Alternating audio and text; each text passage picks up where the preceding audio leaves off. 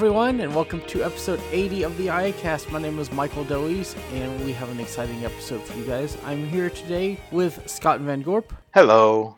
Chelsea Page, Hello. and Aleeha Dudley.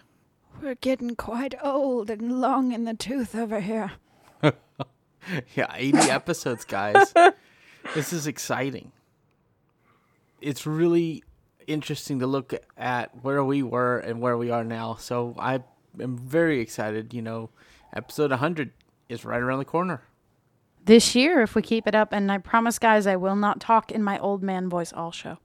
I promise. So we have some interesting news to start off the episode, but our main topic this time is about Braille. But I think there's been some interesting news at the weekend of this recording while we were out of town. That's why we we are recording on a Monday. But it seems that it's happening again. T-Mobile is looking to merge with another cell phone company, but I think this time instead of T-Mobile being absorbed, they're going to absorb another company. T-Mobile and Sprint are looking to merge. And this is very interesting. What are y'all's thoughts on this? I'm kind of scared, let's be honest. I haven't heard great things about either company. And I think that it's. I don't know. I don't know that it's the best move. I also don't know that it's going to be allowed to go through. Because let's face it, I don't know that I like the idea of only three major cell phone carriers either. That's a little disturbing. I would agree with Aleeha. Both companies have been struggling over the years, Sprint a little bit more so than T Mobile in a lot of ways. While each of them have good technologies at their core, together I'm just not so sure they would provide the best service not only to their customers but as a network. And I honestly do not see the federal regulators letting this one slide. It didn't slide when T-Mobile attempted to merge with AT&T. I don't see it going through now. Well, interestingly, I've actually heard some very compelling facts today why it might might actually go through. And that is that both T-Mobile and Sprint, I believe, have less customers combined than even AT&T. So, with that being the case, I think that this might be allowed because this would not be a monopoly as such whereas T-Mobile coming into AT&T would be. So, I still don't like the idea of it happening, but from what I've heard, Sprint would become T-Mobile and the T-Mobile CEO would represent both companies. And I don't know what would happen with the Sprint network if it would be absorbed into the GSM based network, but it will be interesting to see what everybody with Sprint headsets are going to have to do with those heads with those handsets. If they're going to have to exchange them for T-Mobile ones or are you know they're going to be both for a while. I'm not sure. It's very interesting, and I'm I'm I think we as iAccessibility will be watching this story very closely because it's important. You know, it will be three carriers, and I don't think that's a very good thing for business. But I think for the customers, if they can make both of those networks into one, that might give T Mobile a fighting chance to compete my honest opinion that I think they should have done is kept their name as Sprint Mobile because if you look at it, both Sprint and T Mobile are both in that name. Just put a dash between them. Clever. Interesting hypothesis. If Sprint were to adopt the GSM technology, because I, I don't see T-Mobile picking up the network that Sprint is using. I, I see Sprint going GSM. If that happens, you might potentially see coverage in areas where T-Mobile isn't currently. I'm just concerned about the overall quality. Right. And it will just be, you know, one of those things we just have to wait and see. I've heard that a lot of the, the FTC and the FCC may not have an issue with this. It's just going to depend on the uh, Department of Justice to determine if this gets blocked or not. They were the ones that blocked T-Mobile and AT&T. If there's any regulatory body that's going to step in, it would be uh, Department of Justice in this case. Right. The interesting thing is, I do think that this will give Sprint customers who haven't had the biggest selection of phones the ability to pick more phones than what they've been able to get with Sprint. I don't think they've had as much of a selection. And now with the merger with T-Mobile, all those customers have all those options. So I think that's a, a nice thing. Time will tell. All right. So the next thing that is interesting in the news is next week is Google I/O, and we're gonna have a whole show on that. But that is next week. Starts on May eighth, so that's going to be exciting. We, like I said, we'll have a show this weekend coming up recorded talking about what we want to see and really cool stuff. So be checking back for that. So, to our topic at hand Braille. We've talked about Braille quite a bit on this show, but it's because we can't stress enough the importance of Braille, right? Absolutely. Braille is Oh, yeah. one of the m- most critical things that a blind person or low vision person can have in their toolbox that will help make them successful throughout their lives. So, I want to go around again. I think we've done this in the past, but Chelsea, I don't think you've gotten to tell your story. So, we'll start with you. What is your background in Braille? When did you get started and what do you use it for? Well, I started learning Braille when I was in kindergarten, actually. And I use Braille on a daily, I would go as far as to say hourly basis. If I'm awake, I'm doing something with Braille, whether it's doing laundry and reading the washer machine to reading email with a Braille display, reading labeled products. Braille is a crucial part of it is literacy for me. Without Braille, I would be up a creek. Many people say that audio is literacy, and while some people use audio as a means of reading, you just don't get the same information as you do when you're reading a Braille book. Agreed, because the braille and actually feeling the dots actually engage the visual centers of your brain, whether people know that or not. Mm-hmm. That's what it happens. Whereas audio, that does not always happen. So that's interesting that you bring that up. So, Scott, As far as when I started using Braille, like Chelsea, I started clear back in kindergarten, if not before, all the way through school. I wish that I would have had more Braille in college than I had access to, but I still use it every day in my work. With the job that I have, I have a Braille display in front of me eight hours a day, 40 hours a week. Without it, I would not be nearly as efficient in doing my work, in communicating with colleagues and others. It's the bridge to success. You mentioned audio, Michael. Audio is great, but audio can't teach you how to spell. If you're going to be in a professional environment, spelling, grammar, punctuation are so important, and Braille is the only way to truly get what that looks like. all right. And how about you, Aleeha? I have been a Braille enthusiast since I was three. I began learning Braille very, very young and proceeded with that through my school days to the point where my mother would fondly tell stories of me loving Braille and reading so much that I would have, well, okay. Our school had desks with little cubbies underneath them, directly underneath them. They're little metal cubbies where you could put books or pens and pencils, whatever.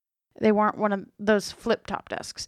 And what I would do, thinking I was all sneaky and stuff, is I would put my hands in that little cubby and be reading my book while the teacher was talking and totally not paying attention. So I have always had a love for reading, and Braille really has fostered that. Yeah, there is audio, but there really is no replacement for getting your hands on Braille. And I still use it. I have two Braille devices in my house, and I am an avid reader still. And when I went to training at the Louisiana Center for the Blind, I went from reading, I think it was t- close to 200 words a minute in Braille silently to almost 300 now. So, you know, literacy is important. Braille is important. If you can't process information quickly, you can't be productive. And productivity is something that employers want. And if you can be a cut above the rest, even better. Aleeha brought up a good point about literacy and employers wanting, you know, if you can't read, then employers really look at that. Well, there's actually been research that supports the fact that when obviously the statistics of just the the low rate of braille readers and then the fact that there's research out there that shows that if someone's not reading the in their right reading medium that they're less likely to be be successful. Yes, and that's a good point. I started reading braille at age 2. I started learning my name and all those different things just because they wanted to get that knowledge of braille in my mind as soon as they could and I'm very thankful for it. I still know how to read Braille today. I don't use it as much as these guys do because I read print as well, and I love my audiobooks, but I recently obtained a Braille display so that I could keep up my Braille reading speed and keep up to date on standards. So uh, I am very thankful to have that. So it's really cool, and it helps me, you know, since I'm in the industry to know, okay, here's what I could tell people to do, here's how things work and uh, so I'm very thankful to have be able to use Braille today. I kind of wish there was easier access to actual Braille books, but that is what it is. Today we want to talk about the importance of Braille, and you know we've touched on it in our discussion, our intros, and what I want to do first is take a break and talk about one of our products and that is our app called Pocket Braille. It is now out for iOS and Android. There's free versions, so you can check it out on each platform. And we'll have a link to it in our show notes. But basically, it's a referencing tool where you could see, hear, and feel the different dot combinations and what they are. So if you're trying to learn Braille, it's a good resource to go along with your actual instruction. Very soon, we will be adding all the contractions in grade 2 to this app on both iOS and Android. So please keep checking back for that. And I hope you guys enjoy it. It's a very good app, very informative. So check it out. It should it might even be out by, by the time this recording hits your podcast feed. So be excited about that because I am. I love making good reference apps and I think this will be very useful for folks. So, on to our main topic, and that is how important Braille is. You know, like Aleeha talked about, you know, if you can't use Braille in your workplace, or if you can't use Braille effectively to read documents and process information, you're not going to be effective at what you do. And I think Aleeha, you have a interesting perspective on that right now through going through college because you're doing a lot with code and you're finding out how useful Braille is for that. Can you talk about that for a little bit? Sure. So, for me, I've just switched my major and I am now a computer information systems major. And as a result of that, I have to take coding classes, and they're some of my favorites. But the reality is, when you are coding, you rely on a lot of punctuation marks that aren't necessarily spoken by screen readers, or if they are, everything goes by at such a rate sometimes that you can't necessarily debug the code properly and discover if there are missing punctuation marks or missing items in your code. And especially if you need to go through it one character at a time, that can be really frustrating and really annoying. So, what I have done is hooked up my braille display to my laptop via USB, and that allows me to view the entire line of code or as much code as will fit on a 32 cell display, but significantly larger chunks than before. And I can go through that line of code and dissect it a little better and discover whether there are errors on that line that I need to fix. For example, parentheses that I have not closed, or variable names that aren't typed properly or any other things. And so Braille is extremely powerful in that regard. Excellent. So, Scott, let me hear how you use Braille in your daily work life to stay productive because I'm sure where you work that's that's essential. Sure. So, as a call center planning specialist, Braille is very, very useful to me.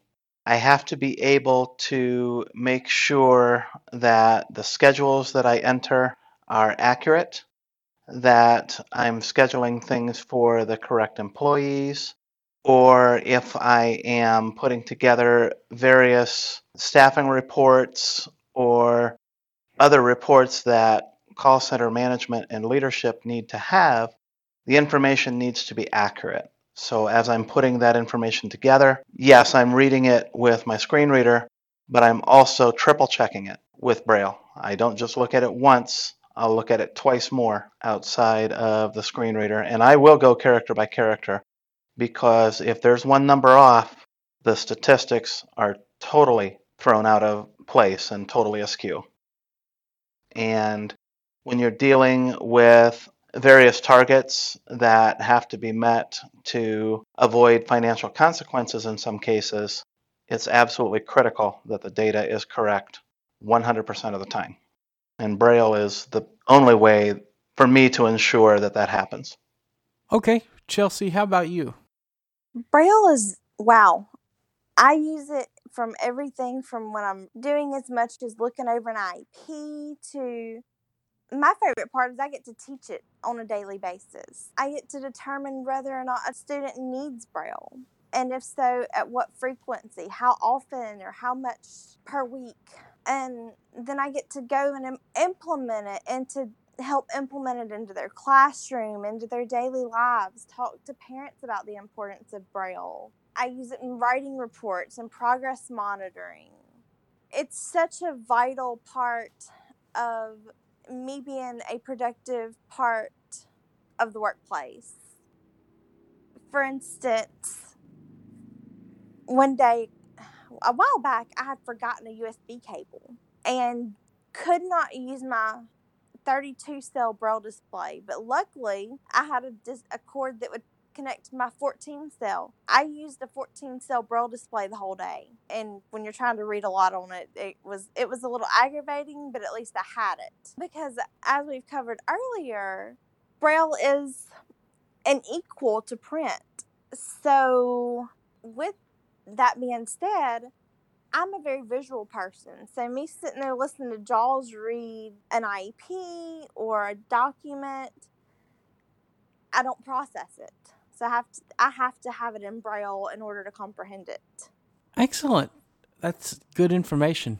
I personally don't use it on a daily basis just because of what my job is. I use a lot of magnification. I use braille mostly for you know, at home and doing those things. So my views don't exactly matter here because they're not for productivity on a daily basis. But I want to ask this question because, you know, Braille can be intimidating to get into because it's like, well, I have my speech, I have these things already available to me. So, why and how do I integrate Braille into my workflow? And how do I learn it? How do I get started? How do I do all these things? Because it just seems kind of daunting for some folks. You know, one way is through uh, Pocket Braille that we just talked about earlier. But what would you recommend folks do who want to get started? And I also challenge you guys to think of a solution for those who don't have the most feeling in their fingers. Um, how to help those folks. So, what would y'all say is a good solution for getting started and for folks that are struggling to learn? One thing I would say is with the availability of distance learning rather it be through Team Talk, Zoom, all these different avenues, it's made people getting training in Braille a lot easier.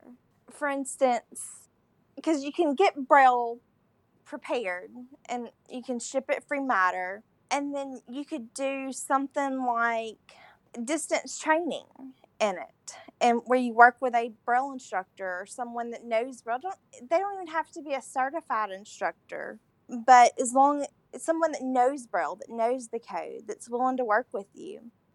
That's one way and then of course pocket braille which as michael said awesome app and there's also just networking and finding someone in your community that knows braille that can work with you on that. And I use all kind of things when I'm teaching Braille.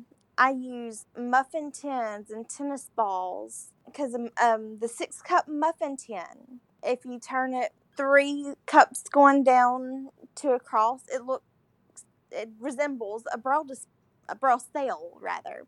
And so what that's going to do is your tennis balls are going to represent the dots.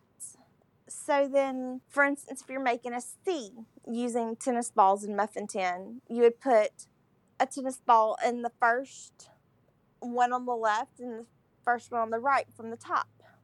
And then there's the braille blocks, which are similar to the tennis balls and muffin tins, except they're made out of wood and they're a little bit they're a lot smaller and they have the pegs in them. Um, something else is jumbo braille, which is simply what it is. It's dots that are bigger, that are easier to fill.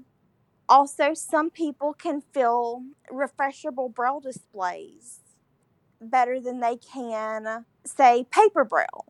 So, those are just a few of the many, many methods out there. So, That's really good. And one method uh, that I've heard of, I don't know if you guys have used, is the Hadley School for the Blind teaches a Braille class. Are y'all familiar with that? I have never taken it personally, but I have heard of them. Yes. hmm And also, there's a wonderful trainer at iAccessibility named Chelsea Page that would love to work with you in learning Braille. I sure would. So I want to throw an Now, Michael, as training coordinator, I have to take offense that you didn't call out one of my other trainers, Miss Anna Trotman, who is also training in Braille. So That's right. Anna Don't be a is hater. also a trainer of Braille. So she is another good resource on our team. That is why Aleeha is training coordinator and I am not because I don't remember who all is signed up to do what.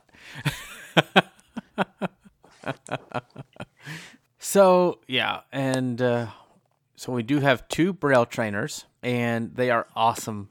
So, iAccessibility.net slash training. Did not mean to do a second ad in the middle of the show, but there you go.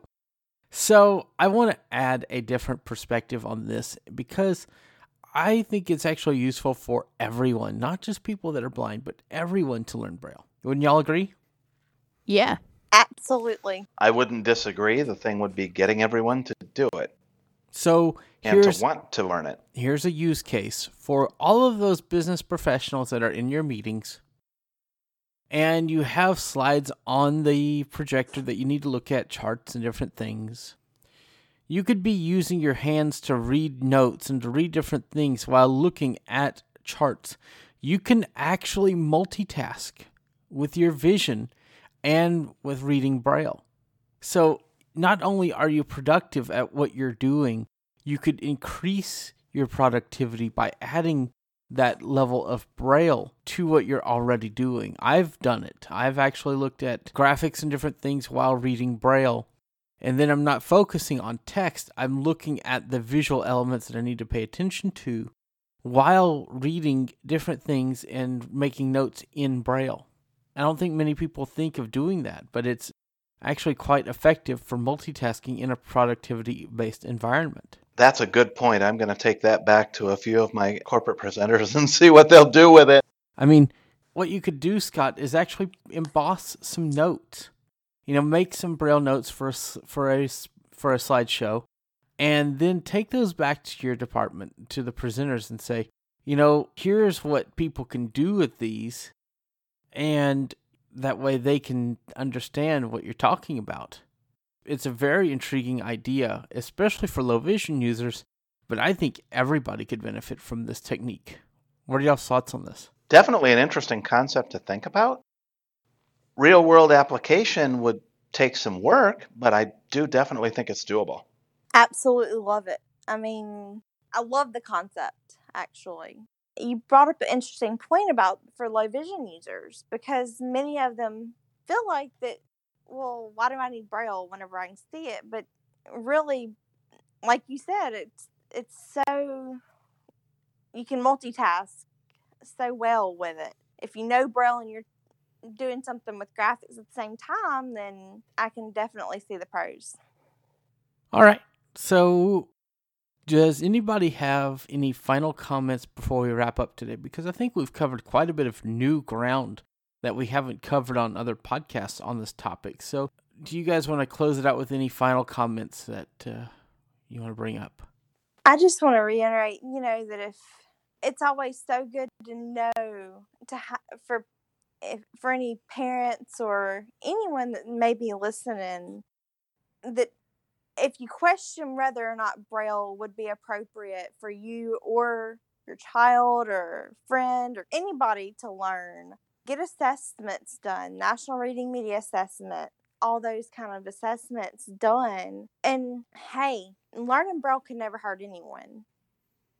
Piggybacking off what Chelsea said, Braille is probably one of the most effective tools that a blind or low vision person can have in the workplace. I would put it above, almost above a cane in a lot of ways because, or at least equal to that, because with having the cane and having Braille, for instance, or a dog or whatever mobility aid you happen to be using, along with Braille, you're unstoppable. Okay, now that I'm thinking about it, I do want to ask you guys this one question because y'all are the experts here. Should folks that are already Braille users upgrade to UEB? Yes. yes Yes, yes, yes. absolutely It's the new standard, and I know that things are weird, like the word fever looking like fever. Oy, don't get me started. the, the first time I saw that, I was like, what the heck's a fever?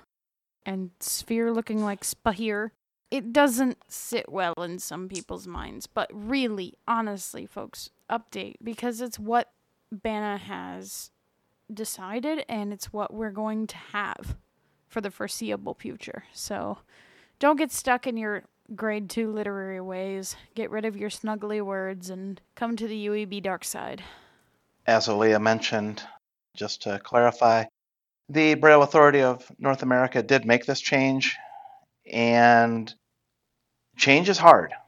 You know, none of us are going to sit here and say that it isn't, but it's something that is going to have to be done in order to continue to be successful, not just in productivity, but in life in general with Braille. Right. And a lot of places are not producing Braille in the um, grade two literary Braille code that we once knew anymore. A lot of places are, are producing Braille now in UEB. And if you think about it, it's looking a lot more like what print looks like. I mean, now coming from an educational standpoint, if a teacher says look for the text highlighted in yellow, there are actually now I I have never seen this, but it was pointed out to me.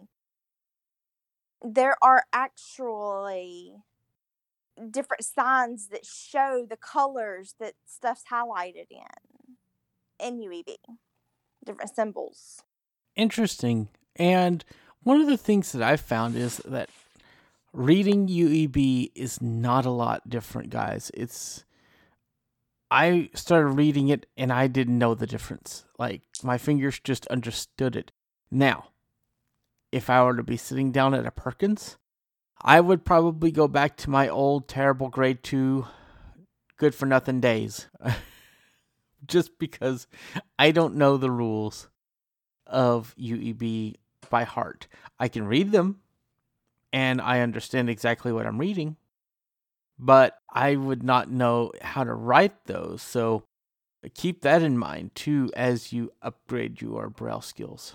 There are resources that people can get. I know there are several different ones out there that will help people learn how to not only read it but write it as well. But because, like you, Michael, I can read it all day long. Writing it, forget it. So, last item of business before we wrap up. I know we said we'd do that a while back.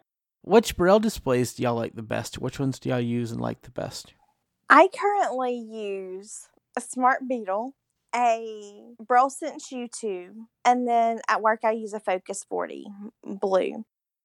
And I have to say that I love, I'm really, really curious to find out what the new Focus 40 looks like. And because I like the 40 cells as opposed to the 14 or the 32. I mean, yeah, it's only eight more eight more cells than the 32, but I think I like the way it just the way it operates better, the Focus 40.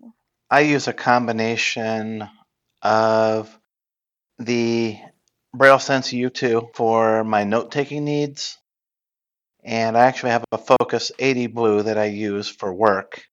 I would like to get something more portable for my iPhone than necessarily having my note taker with me all the time. So potentially a Focus 14 or a Focus 40 Blue or even a, a Braille Edge would be another possible way to go there.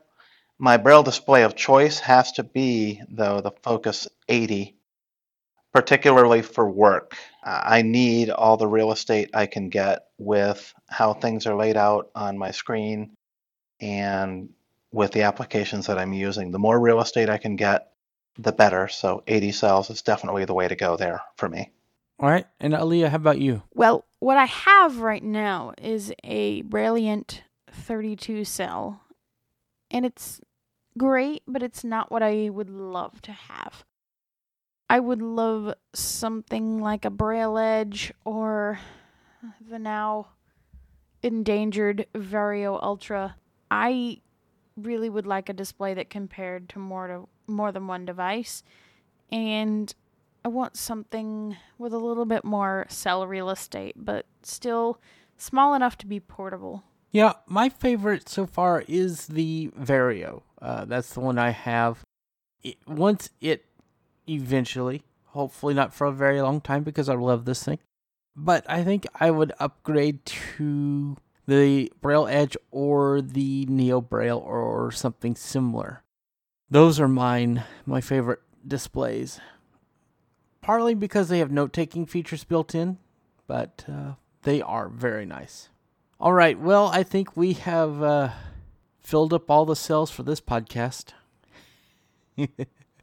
and we're going to go ahead and wrap this thing up. We're going to go back to what we did in the past on our episodes and talk about in our closing statements what we are into right now, like what apps, games, or books. We all pick an item.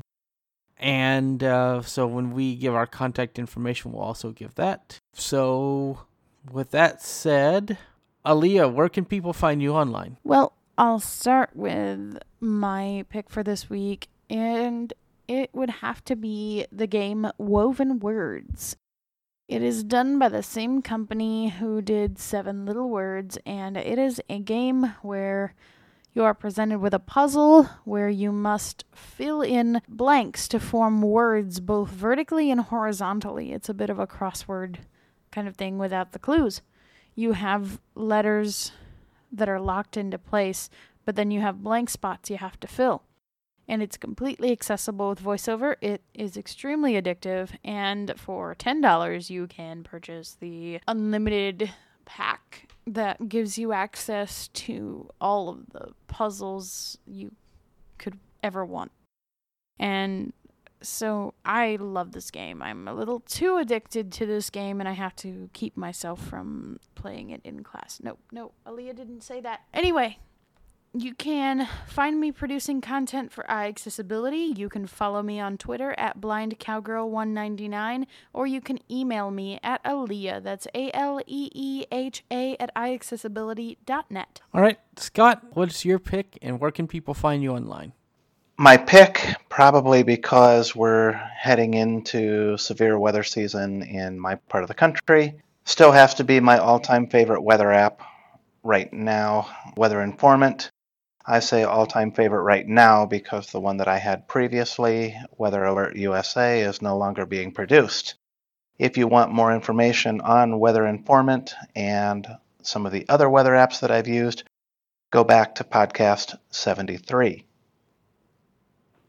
Having said that, people can find me producing content for iAccessibility. You can find me on Twitter at Scott Van Gorp.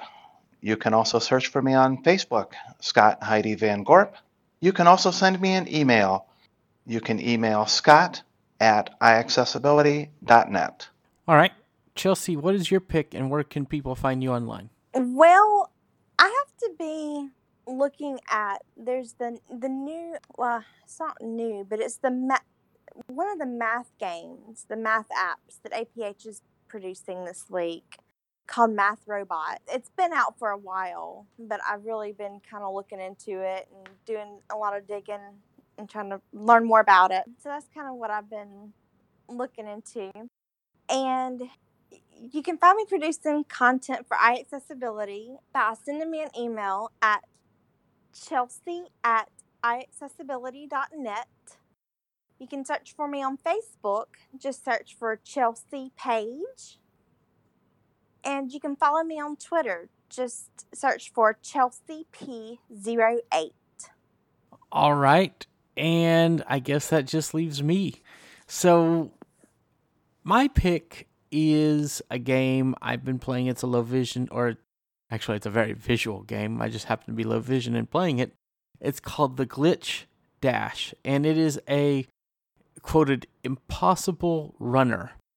And it's essentially a very high paced game where you're running through mazes and different things, and the game never stops, and there's different obstacles, hammers, lasers, blades, all kinds of stuff trying to get you, and you you know, it's it's not a gory game. It's not uh, you know, it's just it's almost like you're running through a computer, very abstract things and uh, very fun, very good music and they're always they're making content updates like crazy. So awesome game to check out the glitch dash. So I cannot wait for them to add endless mode. Come on people, add it. Add it. It's on the it's on the menu. I want to play it. So with that being said, you can find me producing content for iAccessibility. You could send me an email at Mike Doise. It's M I K E D O I S E at iAccessibility.net. I'm Mike Doise on Twitter. I'm also Michael Doise on Facebook. And you could also go to my website at michaeldoise.com to learn more about me and what I'm working on.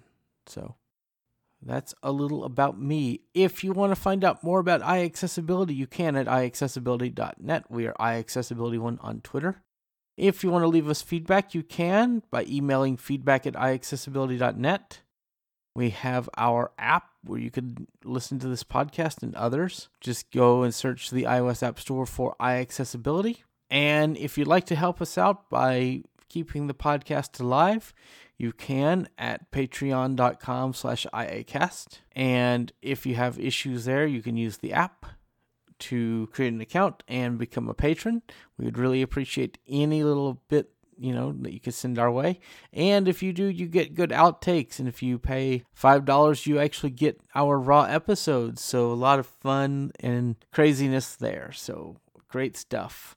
We're all over the web. We have a youtube channel. We have a tumblr page. We have all of these things. So we're not hard to find. So be on the lookout for iAccessibility well I think this has been a great episode. I want to thank everybody for being here. Scott, Aleeha, Chelsea, this has been amazing. And we're going to have some Google related stuff next week, so I can't wait for that. So I want to just say thank you guys for being here. Thank you guys on the stream who, who have stuck with us this long. And this has been a great show. So thanks, everyone. Bye, guys. Bye, guys. Bye, y'all. Bye, everyone.